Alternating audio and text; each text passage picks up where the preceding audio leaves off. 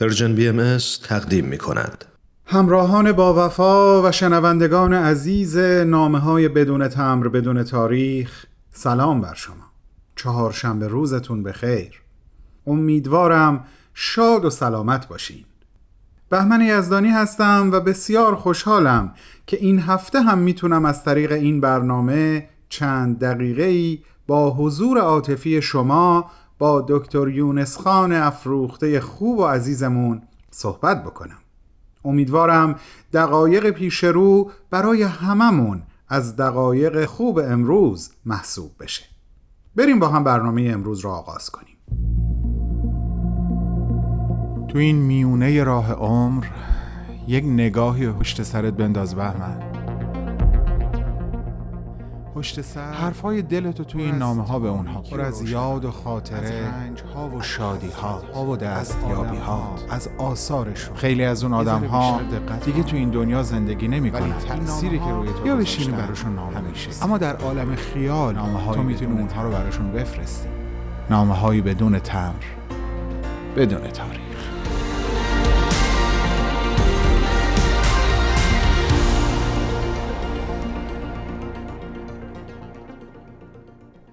سلام بزرگوار. سلام مهربان مرد. دارم کم کم به فصلهای آخر خاطرات بینظیرت نزدیک میشم ولی خوشبختانه هنوز حرف برای گفتن با تو و عزیزانمون بسیاره. برای خود من همیشه بزلگویی ها و مزاح ها و بر حسب حال و احوال نقل داستان یا حکایتی توسط حضرت عبدالبها خیلی شیرین و جذاب و دوست داشتنی بوده و هست. اینکه در مرور خاطراتت رسیدم به اینجا که تو به طور مشخص به دو مورد از نقل داستان توسط ایشون اشاره کرده بودی خیلی خوشحالم کرد.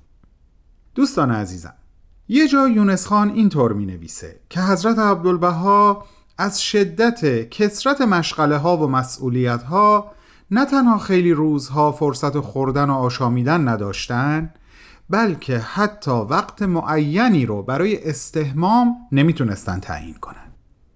بعد از کلی فکر کردنها و نقشه کشیدنها یونس خان و دوستش حاجی میرزا حیدر علی در نهایت با هم تبانی می‌کنن و از یکی از بهاییان به نام استاد آقا بالای معمار قفقازی که در اون زمان در عکا بوده تقاضا می‌کنن که یک حمام کوچیک در منزل حضرت عبدالبها بسازه تا انجام این امر برای ایشون کمی آسونتر بشه.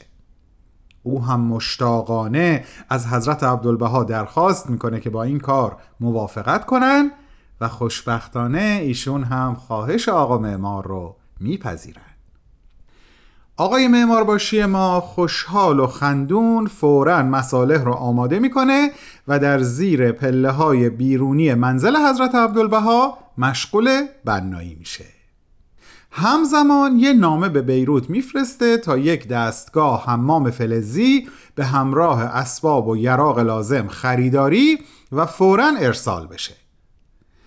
سه روز از آغاز این ماجرا نگذشته بوده که شبی همه دوستان دور هم جمع بودن که حضرت عبدالبها به ناگهان و بدون مقدمه سوال می‌کنن جناب استاد آقا بالا حمام تمام شد.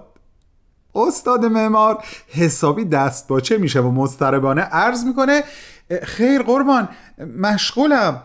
از بیروت هم هنوز جوابی نیومده. حضرت عبدالبها دوباره سوال می‌کنن پس کی تمام می‌شود؟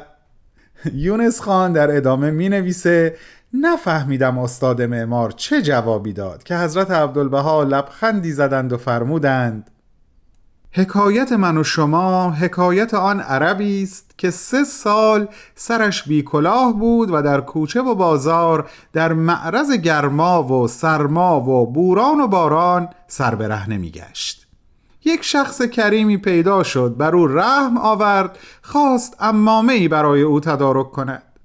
عرب را نزد بزاز برد و پارچه امامه فرمایش داد.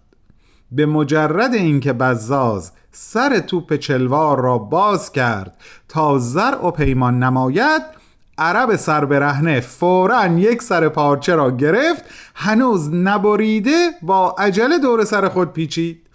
بزاز گفت صبر کن زرع و پیمان کنم. عرب گفت تا کی صبر کنم؟ سرم میچاد سرما می‌خورم. حقیقتا این خاطر دلنشینه. ممنونم و ممنونیم که ثبتش کردی. یونس خان عزیز.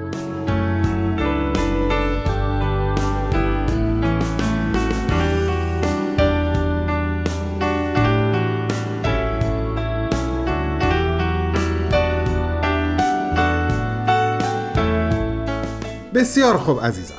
مطمئنم که مشتاق هستین حکایت دوم رو هم بشنوید چون یک جایی اشاره کردم که یونس خان دو تا از این حکایت ها رو به طور مثال در خاطراتش نقل کرده. چشم الان دومی رو هم براتون تعریف می‌کنم. گویا طبیبی در عکا زندگی می‌کرده که خیلی به قول معروف مبغض و متعصب بوده. اما در ماینه بیماران و مراجعینش از جمله حضرت عبدالبها در کمال جانفشانی وظایفش را انجام می‌داده و گاهی دو سه بار در روز بر سر بالین بیمارش حاضر می شده و با کمال دقت رسیدگی می کرده. اما دم آخر چنان صورت حسابی با ارقام نجومی ارائه می کرده که باعث حیرت همه می شده. خلاصه یه بار این اتفاق میفته و حضرت عبدالبها این حکایت رو برای هزار تعریف می‌کنن.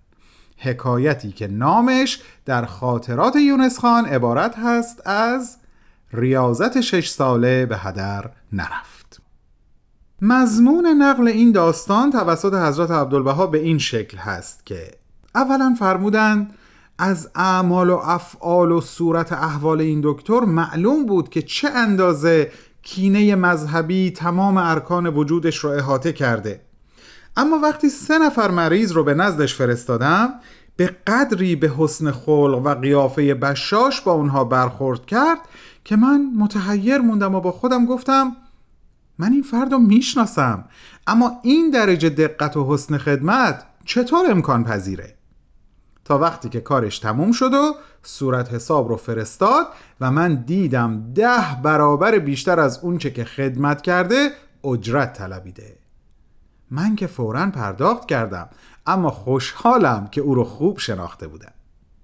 چنان که یک نفر دانشجوی علم چهره شناسی از وطن خودش به مصر مهاجرت کرده بوده و مدت شش سال مشغول آموختن این علم بوده. بعد از کلی زحمت و مشقت و پشت سر گذاشتن همه آزمون ها و امتحانات سخت سرانجام مدرک خودش رو در این رشته می‌گیره سوار قاطرش میشه تا به ولایت برگرده. در طول راه هر کسی رو می‌دید در چهرش مطالعه می‌کرد و در مقام تمرین سعی می‌کرد حقایقی رو کشف کنه. یه روز یه نفری از دور میاد که آثار بخل و حسد و حرس و طمع و خلاصه همه این رضائل در چهرش پدیدار بوده. اما اون مرد ناشناس نزدیک و نزدیکتر میاد و ناقافل با یک قیافه متبسم نزدیک میشه و خازعانه سلام می‌کنه و زمام قاطر رو می‌گیره دستش و به زور این آقای قصه ما رو می‌بره خونش. که راه دور بوده و خسته شدی و امشب و بیا منزل من استراحت کن و بعدش برو سمت ولایت خودتون. خلاصه این دانشجوی رشته چهره شناسی رو به قول معروف با سلام و سلوات می‌بره خونش و از او با چای و قهوه و شربت و شیرینی پذیرایی می‌کنه. بعدش هم براش سفره شامی میچینه که بیا و ببین.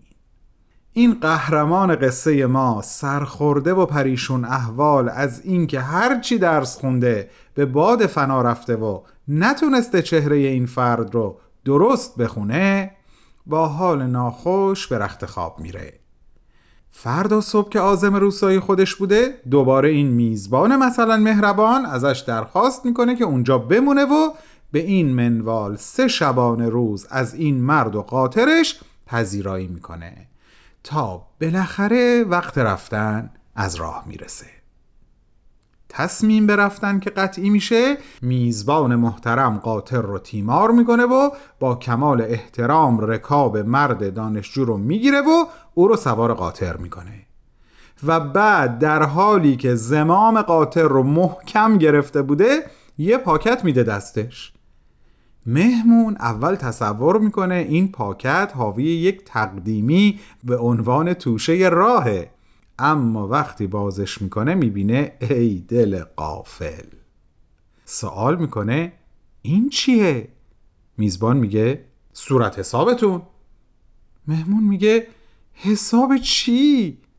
جناب میزبان چهره در هم می‌کشه و عبوس و بد اخلاق میگه پس خیال کردی اینهایی که خوردی و آشامیدی مفت بود؟ اونجا این دانشجوی قصه ما به خودش میاد و می‌بینه که در اون کاغذ قیمت هر چی که خورده بوده و نخورده بوده صد برابر حساب شده اون که این همه پول نداشت به ناچار از قاطرش پیاده میشه زمام قاطر رو به انزمام خورجین و دار و ندارش به دست میزبان میده و پیاده به راه میفته و دم به دم سجده شکر به جا میاره که الحمدلله ریاضت شش ساله به هدر نرفت.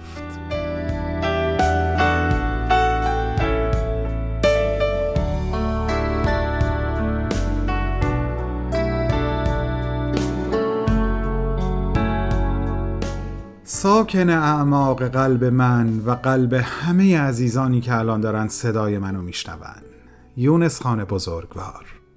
به خدا ضربان قلبم تند میشه.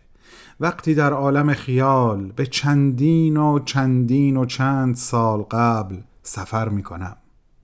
به عراضی مقدسه می‌رسم. کنار تو میرزا حیدر علی استاد معمار و از همه مهمتر کنار حضرت عبدالبها می نشینم در شب عکا که آسمونش ستاره بارون هست و سعی می کنم همین حکایات رو از زبان حضرت عبدالبها بشنوم و پر و بال درارم و پرواز کنم. من فکر می کنم تخیل یکی از بزرگترین و زیباترین نعمتهایی هست که خداوند به انسان ارزانی کرده و چقدر چقدر باید از تو ممنون بود که با ثبت خاطرات خودت امکان این تخیل ناب رو برای من و ما فراهم کردی. باور کن بابت هر یک صفحه از دفتر خاطراتت یک بار از صمیم قلب میگم ممنونم یونس خان.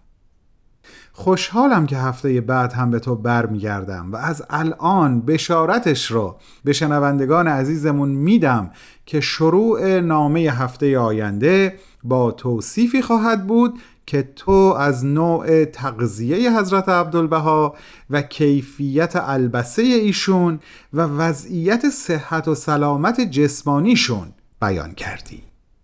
پس وعده من با همگی شما هفت روز دیگه به وقت زمین همین جا و همین ساعت سوار بر امواج رادیو پیام دوست.